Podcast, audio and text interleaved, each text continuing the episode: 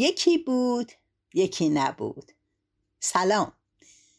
در شب سیصد و چهل و پنجم شهرزاد برای ملک چنین روایت کرد که ملک زاده با پدر دختر محبوبش برخورد کرد و او به ملک زاده گفت باید از دخترم خواستگاری کنی. ملک زاده خواست که با ملک و سپاهیان او بجنگد.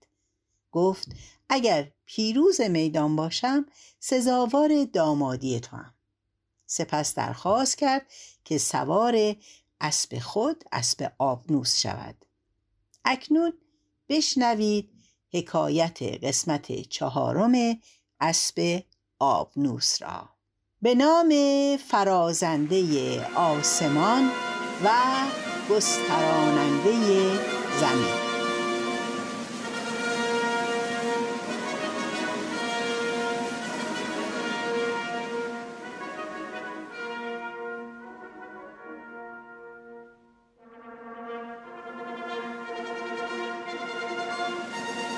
شهرزاد در شب سیصد و چهل و ششم چنین آغاز کرد.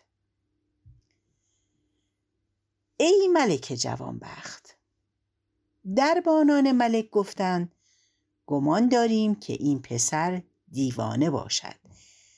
و بسا هست که در این کار رازی بزرگ باشد که ما آن را ندانیم. پس اسب را به دست گرفته بیاوردند و در پیش روی ملک بداشتند. مردم بدان اسب گرد آمدند و او را نظاره کرده از حسن صفت و از خوبی زین و لگام او شگفت ماندند. ملک آن اسب را تحسین کرد. پس با ملک زاده گفت اسب تو همین است. گفت آری و به زودی از او عجایب ها خواهی دید. ملک به او گفت اسب خود را بگیر و سوار شو. ملک زاده گفت او را سوار نشوم تا لشکریان از من دور شوند. پس ملک لشکریان را فرمود از گرد آن اسب پراکنده شدند. ملک زاده گفت ای ملک من به اسب خود سوار گشته به سپاه تو حمله آورم و ایشان را به چپ و راست پراکنده کنم زهره ایشان را بشکافم. ملک گفت هر چه خواهی بکن که ایشان نیز هر چه خواهند مزایقت نکنند.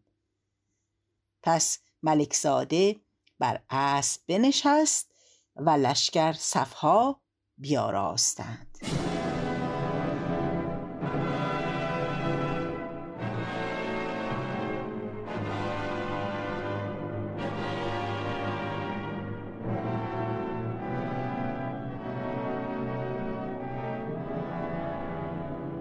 یکی گفت چون این سر برسد او را به سر نیزه برداریم. و یکی دیگر می گفت به خدا سوگند که از این جوان کاری بزرگ روی خواهد داد.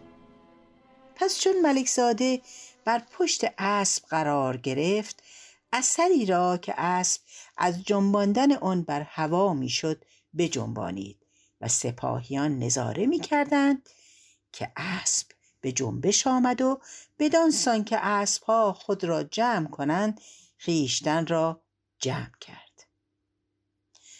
بر هوا بلند شد.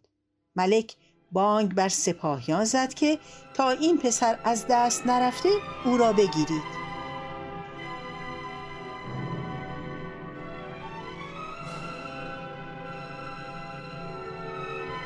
در آن هنگام وزیر گفت ای ملک به مرغان پرنده چگونه توان رسید؟ و کار این جوان سحری بود بزرگ. خدا تو را از او خلاص کرد. تو حمد خدا به جا آور. چون ملک این را از ملک زاده بدید به سوی قصر بازگشت و به سوی دختر برفت و او را از آنچه از ملک زاده روی داده بود آگاه گردانید. دختر پادشاه به حسرت و افسوس اندر شد و در فراغ او رنجور گشته به بستر افتاد. چون ملک او را بدان حالت بدید او را به سینه خود گرفته چشمان او را ببوسید و گفت ای دختر حمد خدا به جا آور که ما را از این ساحر نجات داد. ملک از این گونه سخنان با دختر خود گفت ولی دختر به سخن او گوش نمی‌داد. و پیوسته میگریست و این ابیات همی خواند. گرم باز آمدی محبوب سیمندر سنگین دل. گل از خارم برآوردی و خار از پا و پا از گل. گروهی همنشین من خلاف عقل و دین من گرفته آستین من که دست از دامنش بگسل. اگر عاقل بود داند که مجنون صبر نتواند. شتر جایی بخوابانید که لیلی را بود منزل. چون قصه به اینجا رسید بامداد شد و شهرزاد لب از داستان فرو بست. تا بعد خدا نگهدار.